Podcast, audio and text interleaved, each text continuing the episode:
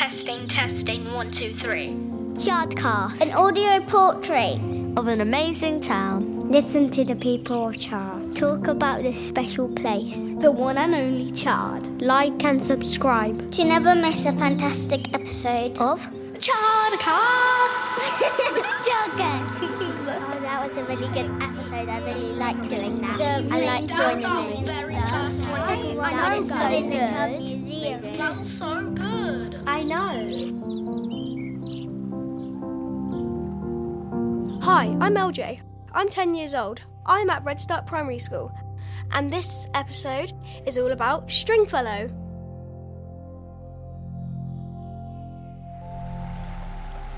Chard is in Somerset, a rural town. It's known for engineering. From lace mills, it has grown. Today, our busy high street has all we need to buy. It's 13,000 people hear the town crier cry. That Chard is a special place, of which we should be proud. Everyone is welcome to join our little crowd. We children who all live here are keen to learn the past and understand our heritage and what has made Chard last. To start off, we were farmers, and wool was sold from sheep. But times were hard and money scant. So lace mills earned our keep. We've learnt about a special man whose life we'd like to share. But we've looked in history books and he just isn't there. Is he in a song? A great big West End show. Maybe there's a statue. Or a book that we all know. Sadly, there are none of these. Forgotten he has been. We think he needs more glory. His achievements must be seen.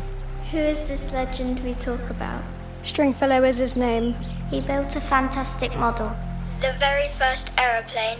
Born in 1799, from Sheffield he came. Settling down to live in Chard, everyone knew his name. A bobbin engineer who really liked his science. He had one great ambition gravity defiance. Working day and night, his inventions grew and grew. Until in 1848, one actually flew. His model was all steam powered. The problem here began. Because the engine was too heavy. It couldn't take a man. Then over in America, the Wright brothers came and thought up a similar idea. The first manned flight by plane. So that is why in history, the Wright brothers take the glory.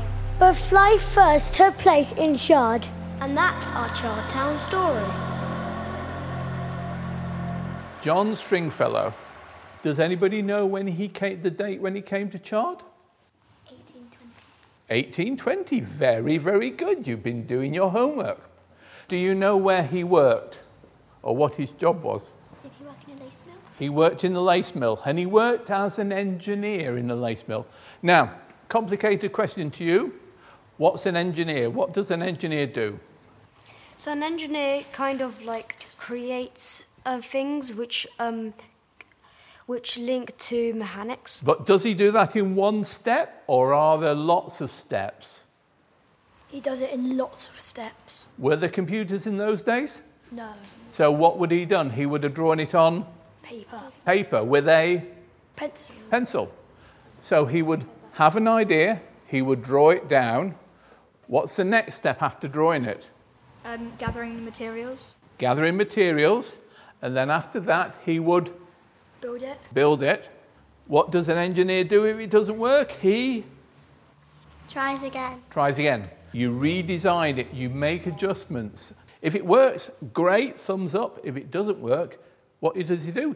He starts all over again. So that's what an engineer does, and that's what John Stringfellow did. And his main job was working in the lace mill. Now, I said that there's nobody had flown in an aeroplane, but people had flown. They did get off the ground. Does anybody know how they got off the ground? Hot air balloons. Hot air balloons. Now, okay, you can either have a hot air balloon or you can have a balloon that has a certain gas in it that's lighter than air. Do you know what that gas is? Helium. It's helium, but there's another gas that's also lighter than air that they used to use. Begins with H. H2O. Not H2O? Hydrogen. Hydrogen. Now, what's dangerous about hydrogen? You can, like, get a reaction and, like, kind of get poorly from it. It can explode. Boom. So that's one of the dangers about using hydrogen in a balloon. To start with, he met with another person from Char called William Henson, and they put together a design for what they call was an aerial steam carriage. And that was really, really, really looking into the future. And in the end, they designed something that had the same wingspan as a jumbo jet, and it had, was supposed to be powered by steam engines, and it was supposed to fly to long distance places like India and places like that. They didn't succeed. It was just too big. It was just too difficult. So, looking up at that above, what do you think it was mainly constructed from, mainly built from? Like cloth fabric. It was cloth, but what was the structure? What was the skeleton built from? Wood. Wood. Hooray! So there were four things made of wood, covered with fabric, fastened together with nuts and bolts, and had wires. And the wires were to keep the wings from falling onto the ground. They tried to fly it outside at a place called Bewley Down, which is about three miles away from here. There were three main reasons why it didn't fly. First reason was it was really too big to fly outside, so it wasn't really strong enough. You look at that, some of the wood is quite thin, isn't it? The second reason is they put the aeroplane outside to try and fly it, and it was overnight and it got wet and damp, and it was too wet and windy, so it just didn't fly. Right, now, it had an engine. How are you with science? Are you good with science? Yes. Yes. All right, let me test you. They didn't have petrol engines in those days, but they did have engines. What type of engine did you have before the petrol engine? Steam engine. Steam engine. And you've all been on a steam train, had you? Which is now a steam train is powered by coal, but coal's very heavy, isn't it? So the engine that was in here was powered by a liquid that set fire to itself. It didn't fly because the engine wasn't powerful enough. So it was a bit of a failure. But we know when you have a failure, what do you do? You try again. Try again. So I need you as history detectives to tell me what did he try. I will ask you questions. It's too big. What do you do? Make it smaller. Make it smaller. It's too wet and windy to fly it outside. What do you do? Um, inside. Inside. Hooray! And thirdly, and this is the most difficult one, if the engine's not powerful to take it off from the ground, what could you do to make it fly easier? You make it more powerful. Yeah, but say you can't make it more powerful, say you've not got the knowledge to make it more powerful. You would take it down. A, you would roll it down a hill so it gets more speed. Almost right. What they did is they put a wire between one piece of the wall in the mill where he worked and another piece of the wall in the mill, and they put the wire across there. They hung the aeroplane underneath the wire, and they started the motors. The motors started the propellers, the propellers pushed it down the wire, and once it got to the middle of the wire, there was a mechanism that released it from the wire. So it glided from there. So you're right, they, they flew it from higher up, but they put it underneath a wire. All right, first flight. Hands up, who think it flew? Hands up, who thinks it didn't fly? You're right, it didn't fly.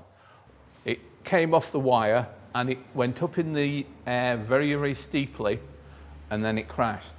So they then redesigned it and they made a difference to the way the tail fitted and the angle of the tail, and that basically gave it flight. So after about two or three attempts, they got it to glide. It didn't go very far, it only went about 20 meters and it was inside, so it didn't go very far. So that was an idea that how you would put wings on a contraption, have an engine in, have a tail in, and look at how it could fly.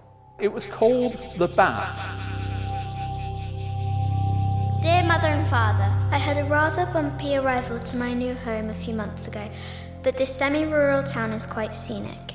I've settled in a small Somerset town called Chard. My accent is proving very difficult because no one can really understand me. The problem is that some people don't know what I'm saying because of my accent. I have found a job in a lace mill fixing bobbins. The fields in Chard are astonishing, with beautiful plants and flowers.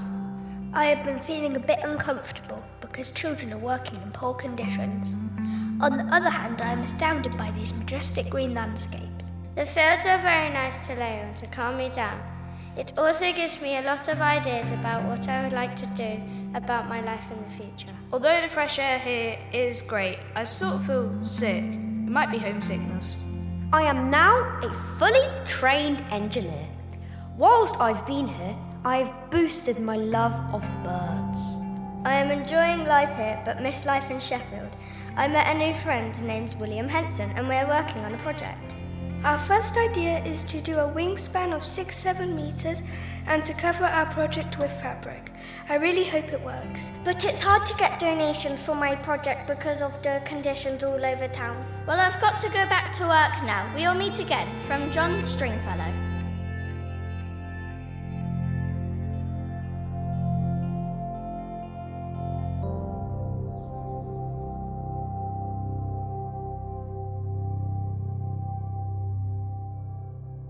Why was he featured in the Crystal Palace exhibition as he wasn't very known at the time? He was known amongst people who knew about flight. So there was a very small core of people who were very knowledgeable about flying, about balloons, about engines. There was a man called George Cayley. All these people were experts in flight. But to the average person, they didn't know John Stringfellow from Chard in Somerset, but he was so knowledgeable about the fact that he had flown that people said he was a really important person and we must get him along to design something for the Crystal Palace. What inspired him to call his company Aerial Transit Company and when in his life did he set it up? The Aerial Transit Company was set up between him and this other person called William Henson. And his idea was to have that really big aeroplane. And at that time, the only way of going, if you like, on long journeys was either by sea or was either by, um, if you like, going on the trains and things like that. So he had this idea, he had this vision that perhaps we could get in a, a flying machine and fly to these distant countries. How did his imagination impact on his ideas? There is a very, very interesting story about John Stringfellow. At the time he was about, Chard had a railway station. And there is a story that what happened was John Stringfellow would design a wing and he would then take the wing onto the train and he would then give the guard some money to allow him to put the wing out of the carriage to see how, whether or not the li- it lifted, because you had to get the lift. So his imagination ran to something that was far more than just scribbling on a piece of paper. Did he ever give up? In some ways, I think he did give up, and the reason he did give up was he felt he'd proven that you could fly, but at that time, nobody was giving him money to actually develop his ideas. What skills did he learn as an apprentice that might have helped him, and why did he want that career in engineering? Skills can be two things. Skills can be using your hand to make something, but there's another skill, and this is another skill that an engineer has, and this is a skill to use his head and to use his logic to design things. And I think John Stringfellow had a special part of his mind that enabled him to think logically and think step by step by step. So, one of his big skills was not only using his hands, but was using his brain. Was he inspired by other inventors? We know that he met Brunel and Marconi. Yes, there is a man that also inspired him more, and that was a person called Sir George Cayley. And so George Cayley came in the early 1800s, and he was the person who put together lots and lots of equations that prove that if you curved a wing, it made the wing left up in the air. So George Cayley was one of the real important things. He started designing why, the theory behind why aeroplanes fly. Was he paid? No. The only time he actually got any money from his flight was in 1868, he earned 125 pound for making the most efficient steam engine, and that was at the Crystal Palace. Otherwise, he had to keep on earning his living, which is why throughout his life he continued working at the lace mill the, as an engineer. So, did he build the whole plane on his own? Now, again, I think like the engine, what, uh, what he did, he designed it and put it together. If you think of Strong Stringfellow as having a very creative mind, what he would have done, he would have got experts who used to work with wood, experts who used to work with fabric and cloth, and he would have actually made them put it together. So he would have designed it, he would have put it onto paper, he would have then employed these really gifted people, and they would have made the wood, they would have made the fabric, they would have made the engine, they would have put it together. He'd just oversee how they did it. How did he get the idea of a machine that can fly? We think it might have been birds. I think you're right. I think he did find it. Because remember, we were talking that prior to John Stringfellow, the only way you could get into the air was underneath a hydrogen balloon or a, heat, or a hot air balloon. So he would have looked up and he would have seen birds, and that would have given him the inspiration. So, how did you figure out all these facts when this was a very long time ago?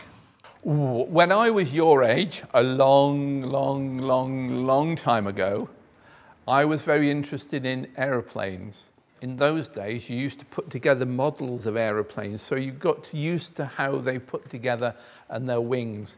Then, when I came to Chard, I hadn't, I hadn't heard of John Stringfellow until you come to Chard, and then suddenly John Stringfellow popped up, and because I was interested in planes and aviation, I thought there must be a big story behind this man from Chard. We know he was born in Sheffield and moved to Chard at the age of 21. So, what inspired him to move to, move to Chard at such a young age? In the Industrial Revolution, lots of engines to make people uh, make things work, like cotton mills. It put a lot of people out of, out of business. And there was something called the Luddite riots that happened in the north, in Sheffield, where he was. So, because of that, when that happened, they, a lot of the weavers decided they would move to other areas of England. And they came to Chard. And one of the reasons they came to Chard is because it's the highest town in Somerset and it's very wet. And when, you when you're doing weaving, weaving is good when you've got a wet atmosphere. So that's why he came here. Um, John, John Stringfellow had a family. Did his family motivate him to carry on trying? His, I think his family did. In the Victorian times, it was very, very different than what you find now. The head of the family, and John Stringfellow was the head of the family, was the person who was really in charge. And he, so I think whilst his family agreed that he was doing something well, he probably motivated himself.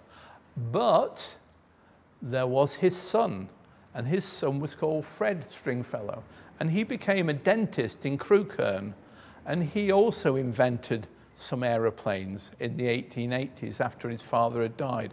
So, whilst he was, uh, Fred was the only person who carried on the lineage of inventing aeroplanes, John Stringfellow was the man who really sort of started it going. So, what do we say, everybody?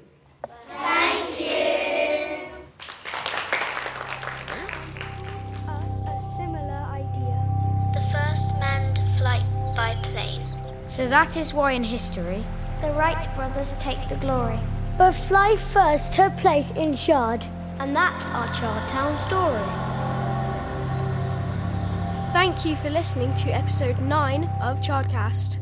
Chardcast is a project managed by Chard Museum on behalf of Culturally Chard.